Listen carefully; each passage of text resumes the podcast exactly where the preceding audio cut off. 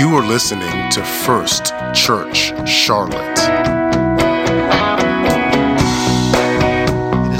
Pleasure to be here with all of you. I'm excited to teach and preach the word of the Lord to you today. Teaching the word of the Lord is the honor of my life. It is the highest honor that can be paid to any individual to give them the sacred word of God and give them the chance to teach and preach from that. I am reading today 1 Kings chapter number 18. If you would turn quickly with me, 1 Kings chapter number 18, and we will read one verse of scripture uh, from that passage. I think it's Kings uh, 18. It might be Kings, is that right? Yeah, it's either 18 or 19. Uh, yeah, and so we're going to read down at verse number, let's see, 37. Real quick, starting next month, our uh, slight schedule change, our 9 a.m. service will be slightly moved back and it'll begin at 9.15 just so you know uh, and most of you sleep in on sunday that's why you're so carnal and uh, i don't blame you um, i for the first time this morning in I think over 10 years, I woke up and then fell back asleep. That that's at least 10 years since I've done that. And when I woke up, I, I levitated off the bed. And uh, I found to, to find a clock because that I, I, just don't do that.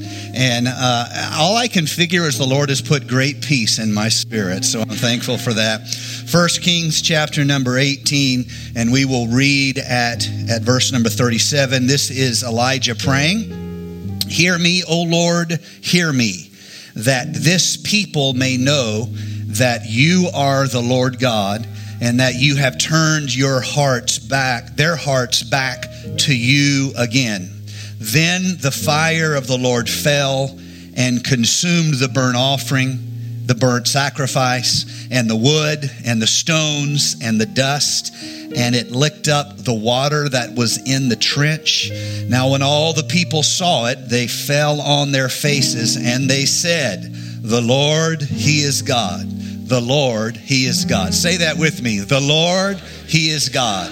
The Lord, He is God. I am continuing uh, part three of our series on the life of Elijah doubt, drought, and the presence of God. Before you're seated, fist bump your neighbor. Say, I'm so glad you made it to church.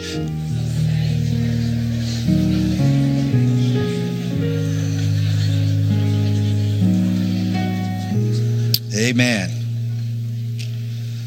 I'm glad you're here. I heard a funny, funny, funny uh, story this week about a man who went to a, a bar and he walked up to the bar and he slapped his hand on the bar and he said, Please give me a drink before my problems start.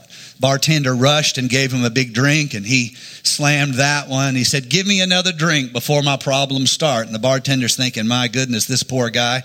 There's no telling what's going on in his life. He brings him another drink. This goes on. A dozen drinks later, the bartender gets tired of hearing this. Bring me a drink before my problems start. He said, Look it, when are you going to pay for all these drinks? The man said, and now my problems have started. so I have you in church. I might as well try to give you some good word and try to uh, enrich you spiritually. I pray every day a, a prayer, and I, basically it's some version of this Lord, help me to make your people rich in spiritual understanding.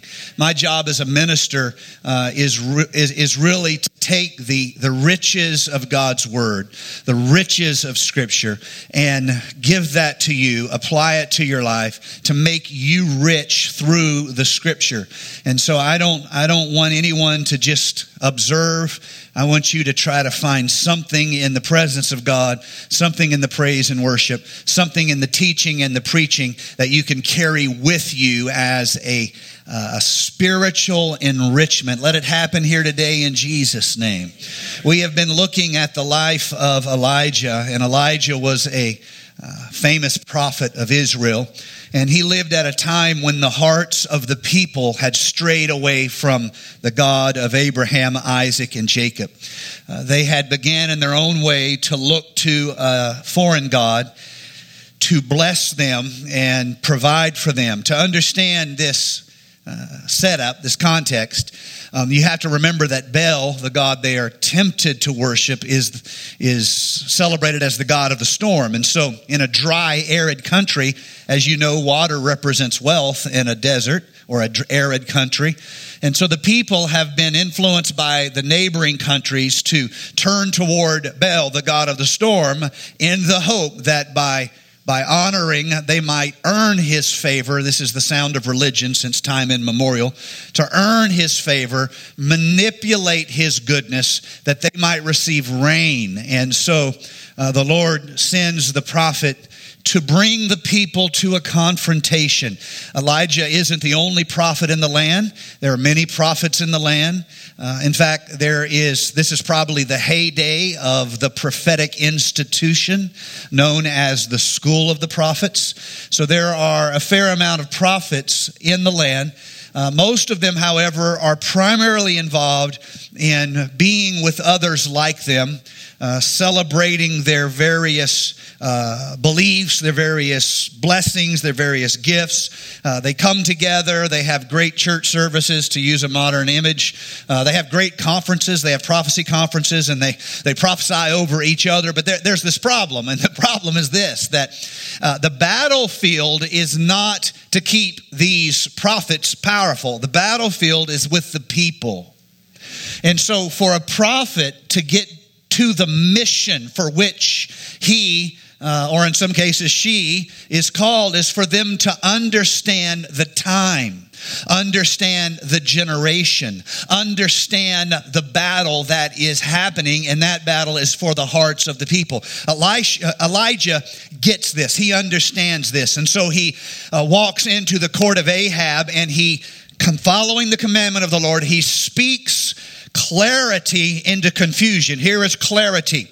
It's not going to rain until I say so. In other words, a drought, a drought is coming. It's not a drought without purpose. It's not simply angry God pounding flawed humans with hammers. It's, it's not purposeless suffering.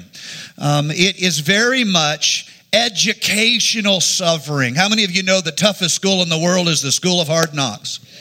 You will learn more through your tears than you will learn through your sorrow, uh, through your smiles. You, you will, it's the school of hard knocks. That is where you will learn. And so the point of the suffering is not suffering. Suffering is not an end. It is simply a means. The end is for them to realize that they have categorized God as a God of fire, but He's not just a God of fire. He's also the giver of rain. He's also the God of the storm. He's also the God of the mountaintops. He's also the God of the valley. The point of Hear O Israel, the Lord your God is one. The point of that is not an argument about Trinitarianism. That won't even come till uh, centuries later. The point of that is for you to look to God as the sole source of your need. Do you need healing? It's all in Him. Do you need blessing? It's all in Him. Do you need deliverance? It's all in Him. Do you you need rain in your drought? It's all in Him. Do you need hope for a better day? It's all in Him. Do you need deliverance from spiritual bondage? It is all in Him. That's the point. And so they have they've lost this and they have begun to worship idols. And so Elijah goes there and he, he does what the other prophets evidently cannot do. He sees where the mission is. The mission's not at the prophet conference, prophecy conference, prophesying over each other. The mission is the hearts of the people.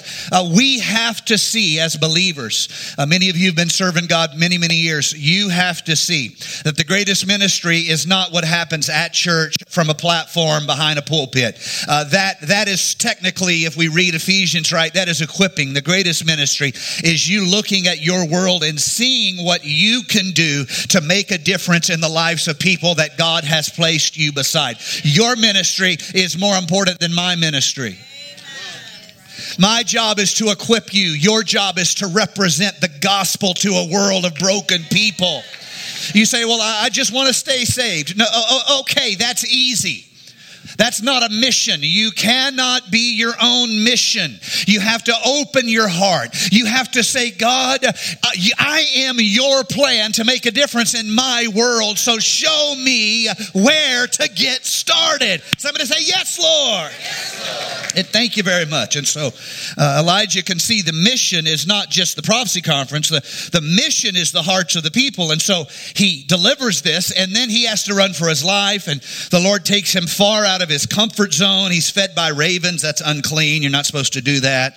Uh, probably the prophets at the school of the prophecy would have never done that. And so he eats food from ravens. And then the Lord sends him out of the house of Israel, sends him actually to the homeland, strangely enough, of Jezebel. And that's, that's where he's hid, the, the widow of Zarephath. Zarephath is in Sidon. Sidon's where Jezebel's from. He said, and then, uh, you know, the, the woman's son dies. And again, uh, Elijah is kind of on the edge of the controversial because he touches a dead body. School of prophets would have done done that. Um, he stretches himself across this dead body and he prays, and uh, he, he, he, he is a symbol, as we talked about uh, two weeks ago. He becomes a symbol of grace and mercy in our life. His heart is in line with the heart of God. He, uh, and that is the heart of God to provide a covering for judgment. And so you, you see this in his life. And now uh, the Lord speaks to him after three years, three years of drought. He says, I want you to go to uh, Ahab and tell him uh, to call uh, uh, this, this confrontation, a spiritual confrontation.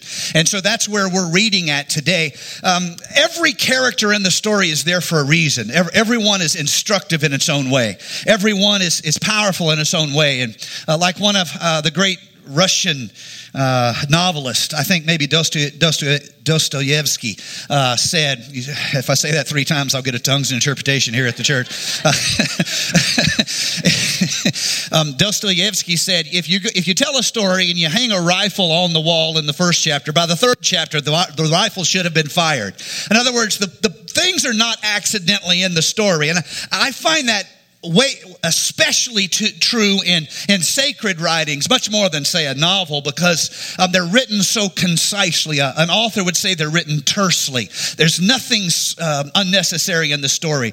And the characters in the story become teaching images all of their own. Like, for example, you have uh, Ahab, the backslidden king, weak, uncertain in his understanding. He has lost his order, divine order. Who is God? He's lost identity covenant, and now he is walking in weakness. He becomes an image, a teaching image. And Jezebel, everybody knows how crazy she is, and she becomes a, an image of the love for the world, and not just that, but the lust for the things of the world. And and you have Elijah. We we see his role as the as the fearless man of God, and and even the the lesser stories, the widow widow of of Zidon, uh, she she represents an image how God God brings mercy, provision, uh, and blessing uh, to the outsider. This is the ministry of Jesus Christ. And this is why Jesus quotes from this story, I believe in Matthew uh, chapter number four, either Matthew or Luke chapter number four. He tells the story of the widow of Sidon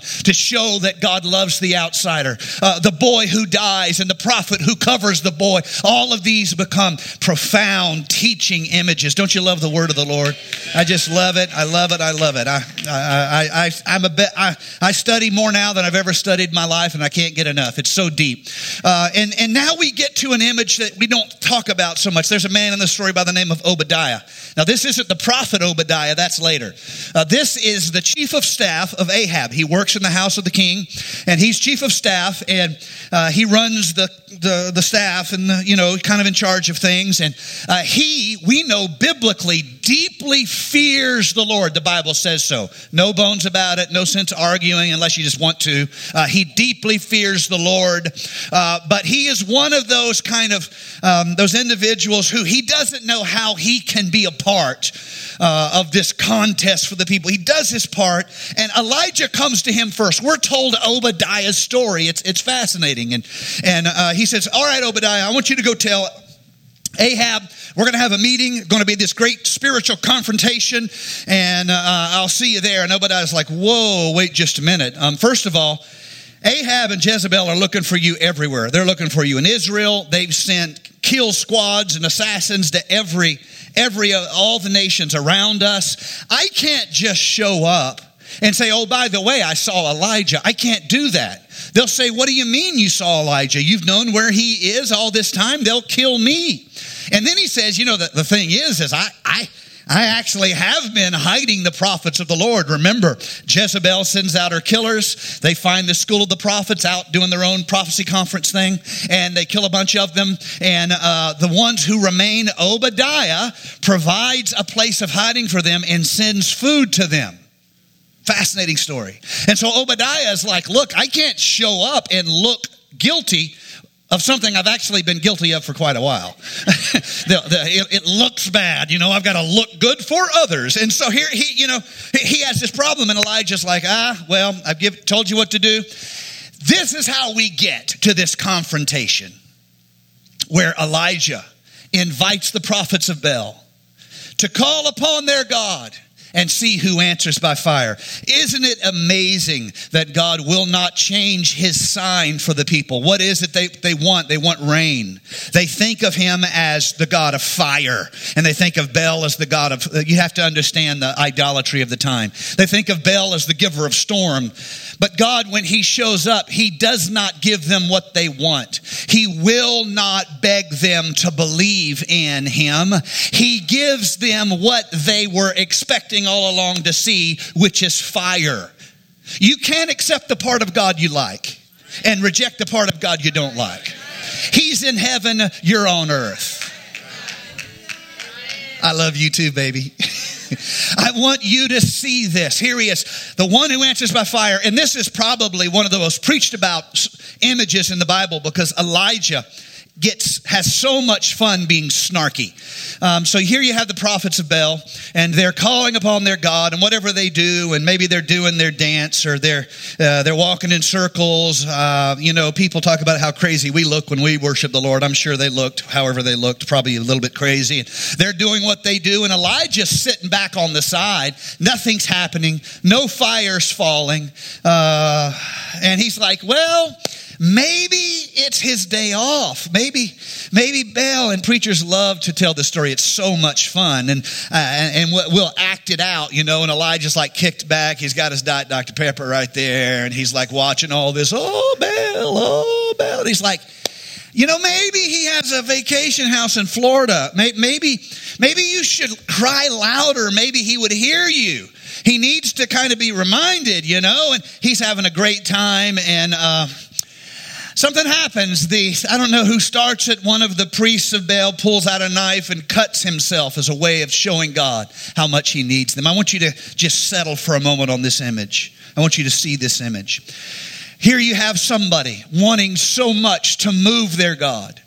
They're, they're, they're, they have this tremendous need and they're trying to show their God how much they need intervention and they're cutting themselves as a way to move God. I, I want to talk to you here for a few moments about the reality, uh, even in the New Testament, the continuing uh, temptation in our life uh, to, in some way or another, live idolatrous lives.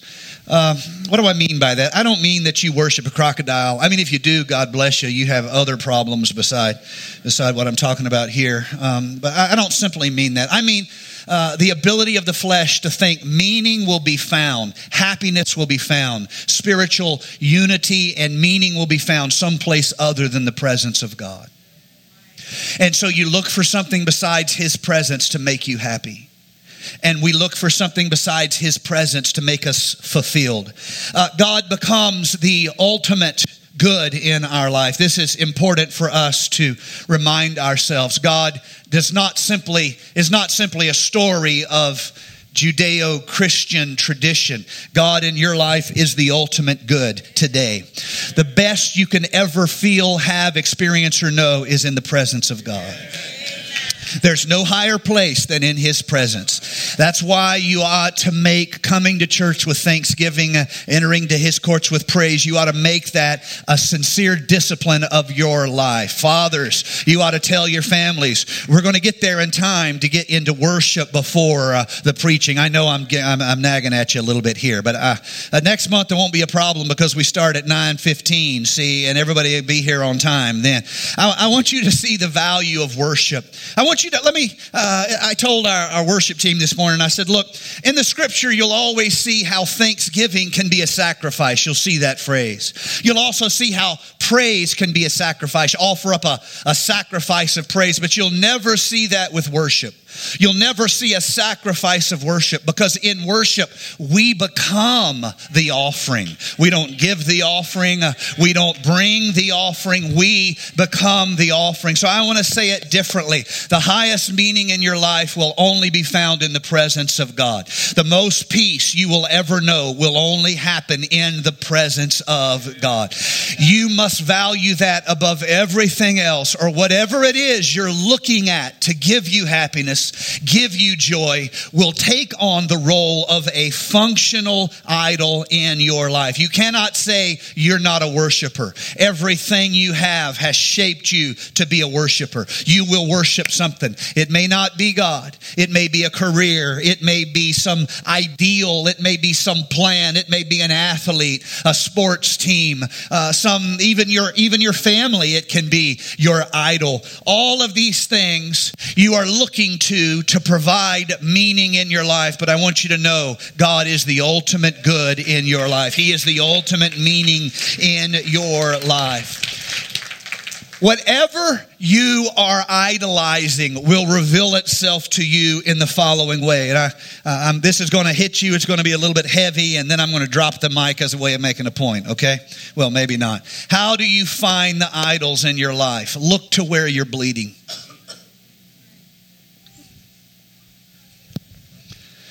You want to find the idols in your life? Find where you're bleeding. Because people will bleed for that which they believe in. And this is the nature of false gods. They ask you to believe, to bleed. The beauty of the gospel is Jesus reversed the order. And he said, rather than you bleeding for me, I'm going to bleed for you. This is the problem with the spirit of idolatry. This is the problem with mixed up sources of meaning and values in our life. We think if we get the dream career, then our lives will be meaningful. Then our lives will be happy. If I get just enough money, uh, saved, if I get my retirement, you know, established, if I get my stock options vested, if, if I get to where I have been dreaming, uh, then, then I will be finished. This is why there's so much disillusionment in, at the end of things, whether it's the end of an acting career, an end of a music career, the end of a business. There is so much sense of, I, am kind of lost. I, I, I thought I knew what would be fulfilling to me, and here I am, very, very disappointed. I have been worshiping all the wrong things. Everything that you have idolized may have a place in your life. It will serve you better in its proper place than it will sitting on the throne of your heart. You will be a better father when you put your family in its right order than you will by trying to serve your family as a false God. It's too much of a burden for your family to bear for you to make them your purpose in your life. So it is with any idol that we are tempted to serve. It will always demand more of us than we can give. And we will look at our life and we will see the areas where we are, are bleeding and we are, we are trapped trapped in a, a circumstance where no matter how much we give, it's never enough. And Elijah, Elijah waits until their frustration has reached its end. And finally, he goes to the very same place they were. He rebuilds the altar and there he lays it out and he brings 12 barrels of water, which was quite expensive in a drought. And they flood this, this offering with water. It's completely dry, They, they dig a trench around. It's all filled with water. He prays a simple prayer. And you know the story. God answers by fire. Now Israel is brought to a point of decision, and this is the realization that you cannot serve two masters. Choose you this day, uh, Joshua says at one place. And here Elijah brings the people to a point of decision. You can't play anymore and say, Baal is going to give me the rain I need and Yahweh is going to give me the fire I need. That's not how worship works. It is either the sole source of meaning, hope, and joy in your life, or it's not worship. And so, he prays this short prayer fire falls. I want to show you something that happens and I, am almost done. Just give me just give me a, a few more moments here. Uh, i want you to see what happens next. Of course you all know the story about Elijah actually uh, t- uh, leading the people, and they, they actually kill all of the prophets of Baal. God did not tell them to do this. This is very much the fulfillment of the Old Testament law of an eye for an eye and a tooth for a tooth. They spent three and a half years trying to kill Elijah. He wins the contest, so he pulls their tooth before they can pull his. God didn't give it. God did not tell them to kill the prophets. It could have. They could have just as easy sent them away, but uh, he kills them. That's all. Uh, that's all their decision in that moment.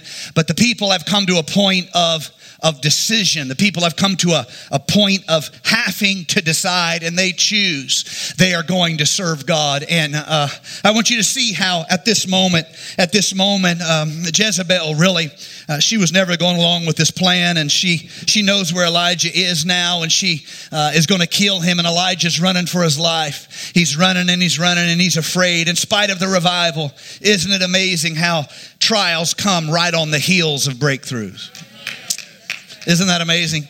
Right after you've had a breakthrough, a trial, a trial will come in your life. Uh, right after you thought you were done with the trial, that's when the counterattack happens. And it's not just you. Prophets like Elijah lived through this and he's running for his life. He's running and he's, he's, he's, he's hiding and he's, he finally gets to a point of exhaustion and he falls to, to the ground and he says, I give up God. I, I just as soon would die. I just as soon would, I'm not better than my He's exhausted. He's running. Um, and he, he's not really in a shape to hear from God. In fact, he's not going to hear from God until he gets some rest. I, I've been there and done that. until I got some rest, I wasn't hearing anything from God. And so uh, you see this moment. It's not, I, I want you to see this so much. Uh, because this strikes to the very heart of placing God first in our life. This strikes to the very heart of, of turning away from other sources of meaning in our life. It's not just the backslidden house of Israel that has to come to the end of itself and see that God is their only hope. That is the point of the drought. The point of the drought is not purposeless suffering. I want to tell you today, wherever you have uh, found yourself, whatever you have struggled through, whatever pains you have gone through, don't let it all be a waste. I want you to see in the middle of the trouble is a profound spiritual lesson that will change you fundamentally from the old you into someone who God can use. The drought's not just suffering for any old reason. It's so the people will come to the end of themselves and see that God reigns. But hear me. All you folks who've been serving God so long, you've heard enough preaching to save China. God bless you. I love you. I want to say this to you. It's not just the backslidden house of Israel that has to come to the end of itself. The preacher has to come to the end of himself too. It's not just the house of Israel living through three and a half years of drought, coming to the end of themselves. It's the preacher running in fear, saying, I can't make it anymore. And he comes to the end of himself and he hides and he falls asleep. And when he wakes up, an angel provides for him. This is an image of spiritual restoration. And after that is the, the, the speaking of the still small voice, which says this Elijah, what are you doing here? I want you to see this. It's not just the outsider who has to come to the end of their own plan. As long as you're living your plan, it's easy for you to self serve. And you're not called to self serve, you're called to be a worshiper. As long as you're working out your scheme, it's easy for you to be a religious consumer. But when you come to the end of yourself and you put God back on the throne, it changes everything that you are doing, every attitude with, it, with which you are walking. It changes the way you pray. It changes the level of your trust and it explodes the level of your faith because you no longer are your plan for a, a breakthrough. You are no longer your plan for revival. You are now simply the vessel of the presence of God. I said, You are the vessel of the presence of God. Isn't that such an interesting understanding? Your job is to carry His presence to other people. Your job is to carry His anointing to other people. Somebody say, I'm a vessel. You are not the promise, you're a carrier of the promise. You are not His presence, you're a carrier of His presence. But as long as you are full of you, You'll only see what you need. But the moment you're emptied out, now you can see that God will only accept the throne room of our life. He will not compete with the idols. Because spiritually, have you noticed in the scripture? I'm almost done. Musicians, you can come. Have you noticed in the scripture that's, that, that idolatry is always placed beside adultery. If you, if you look at passages of Scripture, uh, idolatry is always mentioned similarly to adultery. One is an action of the flesh, adultery. One is an action of the spirit, idolatry. In principle, it's the same thing. It is to seek false affection outside of covenant. It is to seek false satisfaction outside of covenant. And when we compete with God for the throne, we are idolaters. And we need spiritual confrontation. We need to come to the end of ourselves so we can put God back on the throne of our lives. So I want to challenge everybody here today. I'm done. I want to challenge you with this. I want you to look at the bloody areas of your life.